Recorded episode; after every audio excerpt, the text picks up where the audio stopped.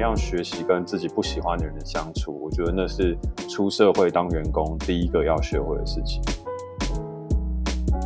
在社会里面，所有东西都是软土生绝啊。就是你如果是一个好人，然后又是一个烂好人的话，那对别人来讲不一定是欺负你哦，他有可能只是用一种他觉得你好像可以，所以呢他就这样子请你帮忙，然后你就顺水推舟做完了这件事情。长大了之后，我们也都知道，当烂好人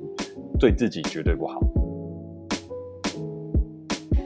大家好，我是 Grace，欢迎收听。最近工作还好吗？最近工作还好吗？是我们很常和朋友聊天的开场白。但除了好与不好以外，很多说不出口的、没有被了解的、不知道和谁说的，希望都能在这里聊给你听。这次又来到我们的特别单元树洞特辑了，所以我们这边会从资讯栏收集到的表单里面挑选一些故事。来和来宾聊聊，大家除了被看见的那一面以外，更多不为人知的真实心声，希望能够让许多不被理解的心声找到出口。今天的特别来宾是来自那些你所遇见的选择的主持人 Jack。嗨嗨，大家好。Jack 呢，跟我有一集是关于 Jack 的专访，是在礼拜天，在上一集。所以如果你对 Jack 的故事，他故事非常的精彩，如果有兴趣的话，可以去上一集听。这一集呢，我们会来把我们搜集到的问题来和 Jack 一起聊一聊。那我们请 Jack 简单自我介绍一下。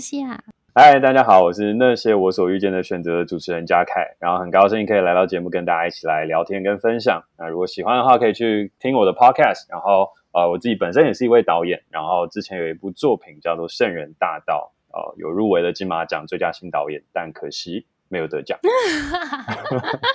但是他后来做了非常多的事情，他现在成立了三间公司，也同时是一个酒吧的老板。所以，我们今天其实应该会听到蛮多属于老板的观点，我觉得应该会很精彩。好。那我们就直接进到第一个故事了。第一个故事呢是来自 Sweetheart，他是一个门市人员。平常大家看到他呢是很随和乐观的，但是大家不知道的是，他跟主管的风格其实天差地远，而且要十一个小时共处，整个人觉得比吃到苦瓜还苦。还有对其他的同事比较好，这样的苦能跟谁说？同事是站在主管那边的，觉得找到跟自己风格搭的。健谈的主管很重要，但问题是要怎么避免找新东家不要再遇到同样的窘境呢？因为当初面试这家的主管和后来带我的主管不同，该如何有技巧的问是否为直属主管，才不会让人觉得起疑呢？我们来问一下 Jack。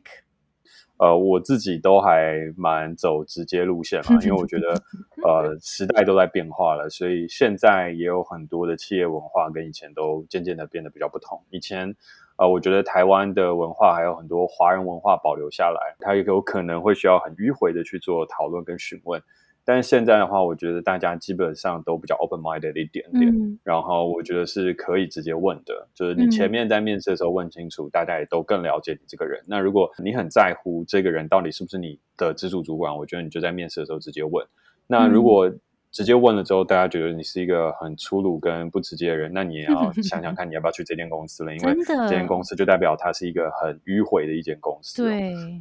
对，所以我觉得就 straightforward 就直接问下去就好了。我也觉得，而且其实也不会很困难，就是你在面试的时候，你可以。就是有礼貌的问说，哎，那请问一下，我最后的直属主管会是你吗？还是是哪一位？最后不是通常面试都会有问题说，哎，你你后面还有没有什么问题想问吗？那我觉得这位听众其实已经很棒的是，他已经厘清出来说，在一份工作里面，其实主管的风格对他来说非常的重要。因为很多人在选工作的时候，还甚至不知道自己对什么是重视的。那你已经知道说，你你很重视主管跟你的风格一不一样的话，那就是你在下一次就可以。利用这种问问题的方式，然后我觉得很好一个点是，你去办公室面试的时候，当然近期可能没办法，但是如果之后你是可以到实体的办公室去面试的话，走一走，你可以大概看一下大家工作状况，是不是有人在可能中间可以倒个水，稍微会小聊一下，还是是真的，嗯，一片寂静，完全完全没有人在讲话。如果这件事对你来说是重要的话，可以稍微观察一下。我来延伸问一下 Jack 好了，你觉得如果？假设题，如果你现在是一个二十五岁进到一间公司上班，然后你的主管跟你的风格差很多，譬如说，如果你的风格是向往自由的话，假设你的老板是一个很严谨，他会一直要叫你做事情 A B C D 一定要这样照着做，你会怎么办？如果是我的话，我二十五岁下定决心我要进到一间公司当员工，对。我会把它当成是一个磨难，然后但是这个磨难我至少会磨个两年，一年半到两年吧。哦就是真的真的撑不下去，最少也要一年半，然后多的话，我希望可以撑到两年。原因的事情是因为我觉得，如果我那时候下定决心是要去工作，而不是自己创业的话，那我一定就想要去跟这个社会、跟这个职场有更多的磨合。嗯，磨合的部分的话，我觉得怎么样学习跟自己不喜欢的人的相处，我觉得那是出社会当员工第一个要学会的事情，因为嗯这不是学校，学校就是嗯你不喜欢的人就不要跟他来往嘛。嗯，但是这是工作，你不喜欢的人有可能是你的主管，有可能是嗯你要一起打拼的同事，甚至是你的老板。可是，在这样的状况下，我还是要一份工作啊。那我怎么样去学习好这个事情？嗯所以，如果是二十五岁的我，然后要下定决心去工作的话，那我就会是这样想。但是，我会很审慎的选择我的第一份工作，因为我知道嗯我一进去，我的打算就是要，我就是要在那里两年。然后把该磨的社会经验都磨完，然后也学到一点点的专业技能，然后我再想办法另谋他处。嗯嗯嗯，所以也要自己把握自己有学到的东西。那你觉得，如果这样子的状况换成你二十八岁，你觉得会不一样吗？二十八岁哦，二十八岁，如果我进去，然后发现这个地方不适合我，我会我会跟他们讲清楚，就是讲清楚的事情是，如果说我的主管跟现在的我的想法是有很明确的落差跟很大的不同，那我们有没有办法去提出改变？嗯，所以我一定会先提有没有办法改变。那如果没有办法改变的话，那我就会说，那可能这个地方是不适合我的，嗯所以呃，我可能会选择离职。OK，对，因为我已经做完我的第一份工作，我已经学完了，然后我不不小心又踩错了一个坑，或是 或是发生什么事情，I don't know，但是嗯不适合我的就不要再多待太久了。嗯嗯对啊嗯，哦，所以你二十五岁跟二十八岁会做不一样的选择，哎，呃，我觉得因为是假设嘛，假设他是我是在求职性的状态来讲，那我觉得划分的阶段是第一个阶段是我就是菜逼吧，那我 该忍该吞，我就该忍该吞嘛，嗯不然这个环境能怎么办呢？嗯，但是我忍完吞完了之后呢，虽然我可能在那边变老鸟了，那我该走还是要走，因为嗯这不一定会是我真的想要的。那如果第一份工作就是自己想要，那恭喜你，很幸运，你就可以继续待下去。但我觉得百分之八十，它大部分都可能不是你真的完全想要的。所以做到一个阶段，maybe 三年五年的时间点，你也是该是时候去转换跑道。嗯，那转换跑道的时候，你前面一定会给自己一个小小的休息的时间，嗯或是一些你安排好给自己充电的时间，然后慎选好下一个职场加入进去。然后下一个职场加入进去，它可能就会是一个比较长的一段的工作时间了。嗯所以这个比较长的一段工作时间，它可能会支撑你到三四十岁。所以慎选了之后，就要把自己好好的投入进去。那如果前面发生，呃，可能一两个月磨合完了之后，就觉得嗯。是当刚到我就赶快撤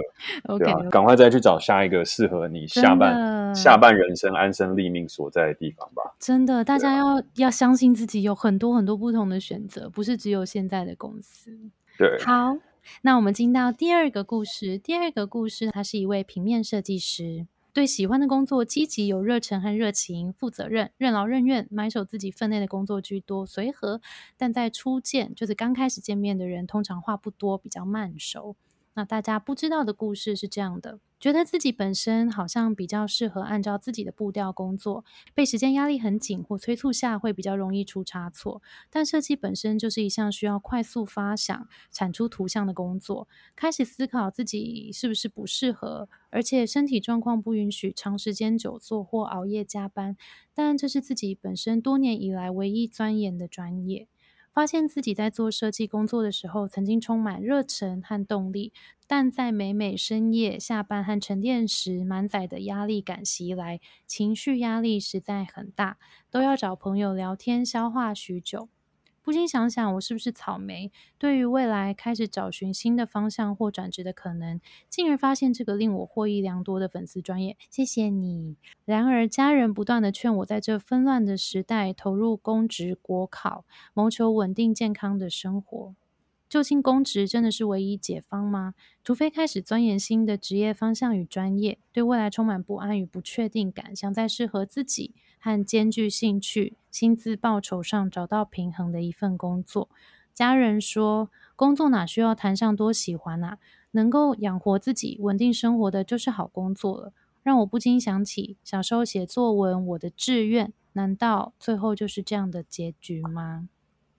我想到这个也在国三的 演讲之后，他就开始朝着他的兴趣和梦想迈进，到现在也真的是一一实践了。我觉得这很适合来给这一位听众一点建议。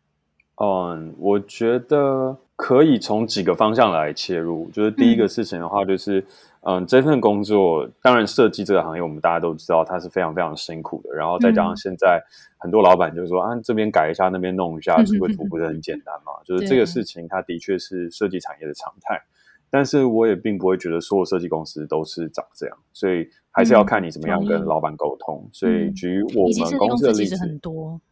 对，就如果以我们公司为例的话，我们有一个设计总监，有一个设计助理，然后呢，在这样的位置上，我都会去衡量他每一张图要出出来的品质跟它的速度，所以我都会在这个设计师进来的时候，先去把这个东西测试完。那我就说，be honestly，你告诉我你做这个图你要多久时间？半天就半天，一天就一天。嗯，那你要一天半就一天半，但我也会告诉你说，这个图哦，我现在大概知道你的 quality。我如果还要要求更好的话，那我就必须要再多给你点多少的时间。那如果我这个东西是我有要求你去做别的事情，那我就会跟你讲，那这个话题我只要到 eighty percent 就好了。类似像这样子，我就会有这样子的一个调整。嗯，那我觉得这个东西是你可以跟主管去沟通的，就是你可以让你的主管知道你的使用守则、你的说明书。所以呢，你要做一个图 A 就是五个小时，你要做一个图 B 就是一天。然后你要做一个图 C，你要给我一个礼拜，因为前面要设计、要发想、要什么样等等的东西。但是我会 deliver 给你你要有的东西，可是你不能一直以来都叫我一直去随便去做。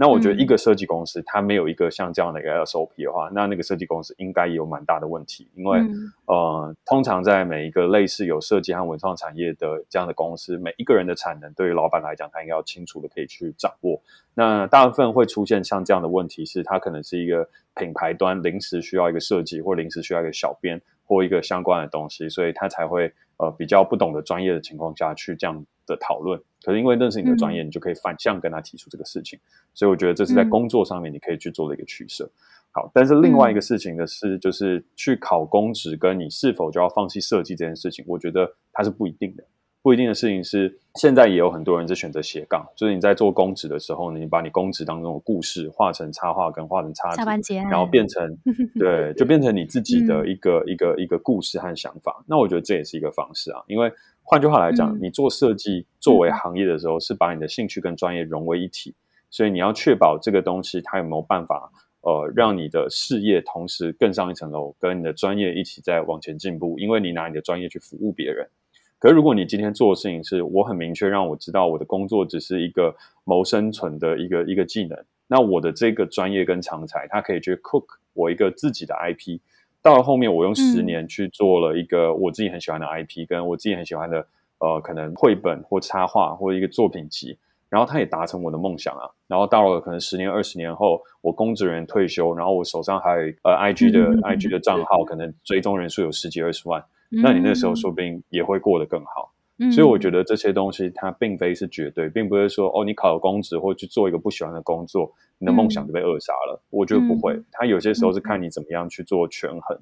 但如果以我自己为例的话，我就会是说，当你可以结合你的专业跟你的梦想，然后拥有比较高度自主权的时候，那我觉得那是一个最最好的状态。但如果说你要用你的专业跟梦想去为别人服务的时候，就譬如说我进到一个设计公司。然后我一生就要待在那边帮别人做设计，那我觉得宁可不要，因为你的梦想不是为别人的梦想去做服务的，你一定要有一个梦想是：好，我在这边我学完了三五年，好，我磨练完了，我的技巧变好，那我自己要出去外面职业，因为我的梦想就是我自己要有一个设计的品牌或者是一个什么，那你这些东西要规划好，那你这段时间就不会那么累。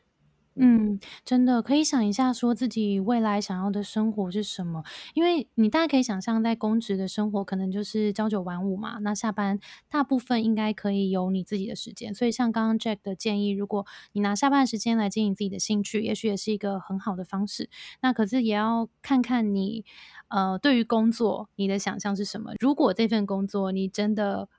不能融合你的兴趣跟专长的话，你是不是可以接受？那这个东西也可以让你评估一下，然后也分享给所有想要把兴趣当饭吃，或是想要把兴趣融进生活的听众一些建议。好，那我们进到第三个故事。第三个故事呢，是三十三岁的 Alan，呃，他就职于跨国贸易公司。那在外人眼中的他的职位和公司都很匹配他的履历。那实际上，Alan 却有非常想要离职的念头，因为他不知道他在公司的价值以及未来是否能够顺利的升迁。从研究所毕业以后，他就被应聘到心仪许久的跨国贸易公司，从菜鸟开始。那 Alan 就尽心尽力的完成每一项被交派的工作，其实大多数的工作其实都。蛮微小的，像是送文件、key 报表、专案收尾、结算等等行政的工作，每天独自一人加班到深夜的时候，也大都是帮别人在收拾烂摊子。但是他相信，只要熬过这段时间，后面一定有他发挥专长的时候。渐渐呢，过了两年，身边的同期都升迁了，或是跳槽去更好的职位。反观自己，仅仅是依照着公司规定满年份升迁，他开始有点沮丧了。直到某次与老板的约谈，才让这个不安的情绪真正的爆发。某一次年度的大型专案中，Ellen 因为与厂商接洽不完善，导致最终的成效只有预期的一半。当日，老板把 Ellen 叫进办公室，劈头就骂：“Ellen，我都不知道你在干嘛，你每天这么忙，为什么做出来成品还是这副模样？”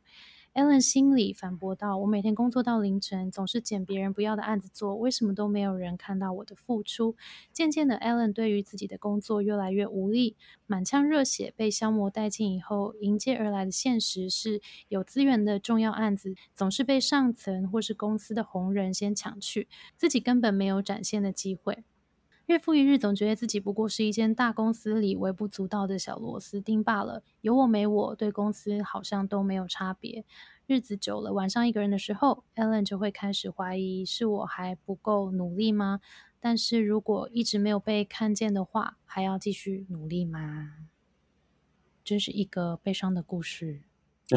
就是呃努力了很久，然后其实也很愿意付出，很愿意帮别人做别人不想做的案子，可是最后努力好像没有被看见，还因为自己工重要的工作有点被落下了，所以被主管骂了。Jack 觉得像这样子的人，你会给他什么样的建议吗？呃，我有一个小的建议，第一件事情是从目前的文字里面，可能 Ellen 你要稍微想想看，究竟你是一个。好人还是有野心的人。所谓好人的事情是，你很好的完成了交配的工作，然后送文件、key 报表、专案收尾结算，感觉也都是大家会请你帮的这个忙。然后大家请你帮忙，所以也才会导致了你必须一个人独自加班到深夜。所以你有可能事情是你是一个烂好人。所以如果你是一个烂好人的话，那的确就会面临到像这样子的状态，因为。在社会里面，所有东西都是软土生绝啊。就是你如果是一个好人，然后又是一个烂好人的话，那别人就一定会这样子，不不一定对别人来讲不一定是欺负你哦，他有可能只是用一种他觉得你好像可以，所以呢他就这样子请你帮忙，然后你就顺水推舟做完了这件事情。那如果你是这样子的人的话，就可能没有办法怪大家或是怪老板说你现在还卡在这个位置上，因为烂好人的状态下他在。公司里面，他其实并不是会被讨好的，因为其实每一个在公司里面，他都是一个不能说是小型的竞争，但是他都会有很多我们必须要看照自己的方式。同时长大之后，我们也都知道，当烂好人对自己绝对不好。OK，那这是第一个第一个事情。然后第二个事情是，如果你日复一日觉得自己是小螺丝钉的话，那你未来一定就会是小螺丝钉。这是一个很直接的一个，你心里想什么，你未来就会变什么。然后这是真的。嗯，当你开始觉得你是小螺丝钉，然后开始习惯于你每天就只能做打杂事情的时候，你到最后就会变成一个打杂的。嗯所以我觉得最后的一个建议的事情是，呃，如果我们是一个人才，然后在市场上保有流动性和价值的话，第一个事情是，呃，你要记得跟别人 say no，不要在职场里面当个烂好人。职场里面当烂好人没有屁用。他公司要 fire 你，同事要升迁，任何的东西他都不会因为你是一个好人而有所变化。那你会觉得灰心丧志？那难道？我当一个好人有错吗？那其实真的有一个部分是有错的，因为你也没有让你的价值让别人看到，然后你就会开始抱怨，然后开始抱怨的时候，别人也会抱怨说：啊，你平常都在做这些事情，那当然你加班你做这些，你的 performance 就会长这样子。嗯，然后第二个事情的话是，这间公司当然你进去了，你很喜欢，你也觉得不错，那你待了这几年，那其实恭喜你，你有一个还蛮好的履历啊。那你有这个履历之后，你就去别的公司去应面面试跟应征，对，去跳槽。我自己相信的事情是，台湾跟日本的企业是完全不一样的，所以嗯跳槽本来就是职涯发展当中一个很重要的一块。我表哥他是在做金融业的，所以他对自己的规划就是三到五年要跳槽一下。嗯那这个跳槽的事情，就是我会拿着我的 offer，然后去跟别人讲说，哎，那你有没有兴趣？或者是我会跟就是 head hunter 说，哎，我一直以来都是、都是愿意接受跳槽这个事情，那有没有人拿一个比较好的薪水来挖角我？嗯所以保持自己的价值跟呃对于人才市场的流通性，你要有一定程度的掌握，然后嗯怎么样让自己被看见，我觉得是很重要的。嗯，完全同意。而且，当你就像刚刚 Jack 讲的，如果你一直同意别人把工作塞给你，你都没有 say no 的话，别人就会塞更多工作给你。然后，我觉得现在最重要一件事情是要先回来看你做这些工作，哪一些是你自己重要的事情，哪些是别人的工作，真的要先把它划分开来，然后回来想一件很重要的事情，是你现在工作目前最重要的目标是什么？譬如说是让流程更顺利吗？还是是哪一个是你的 KPI 要先弄起来？那主管通常会看你的，就是先主要看这个 KPI。那如果你可以据理力争说，我现在的目标是这个，但是我很常因为在做别人的事情，所以我达不到这个。其实听起来都是借口而已，所以必须要的是把。这些不属于你自己的 KPI，真的先拿到旁边去，然后先把你自己重要的事情的 KPI 冲起来，让这个就是刚刚 Jack 讲到的价值。就当大家可以看到量化你的表现的时候，大家才会知道说，哎，对你对公司来说是很有价值的。这样你自己的，不管是你要去跳槽，你你要去跳槽，你也更有东西可以说是哦，这些东西这个专案这个 KPI 是我在我手下被完成的，这样你跳槽也会更有利。所以第一件事，先梳理一下你的工作，然后记得 say no，然后整理一下自己的 KPI，把目标找出来。加油加油加油！真的，大家加油！那最后再请 Jack 给一些职场人们、一些职场工作者们一些工作上的建议。好了，以你如果以老板的身份的话，你觉得什么样的工作者的特质你会觉得非常的欣赏？嗯，我觉得在职场当中最重要的一件事情，我觉得跟人生也有很大的关联性。为什么我会这样说呢？因为工作其实是我们人生很重要的一个价值，所以你要先理清一个事情：是你的工作代不代表你的价值？这两个事情可以分开。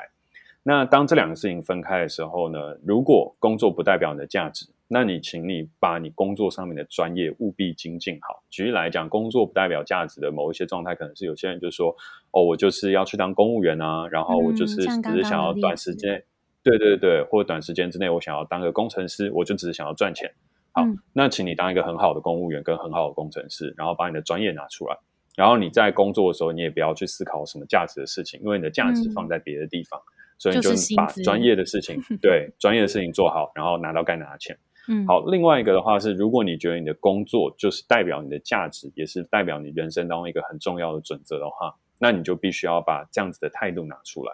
呃，我常常分享一个我很喜欢的名言，是伏尔泰讲的。他说：“人生来是为行动的，就像火总是向上腾，石头总是向下落。人若没有行动，就等同于他未曾存在过。”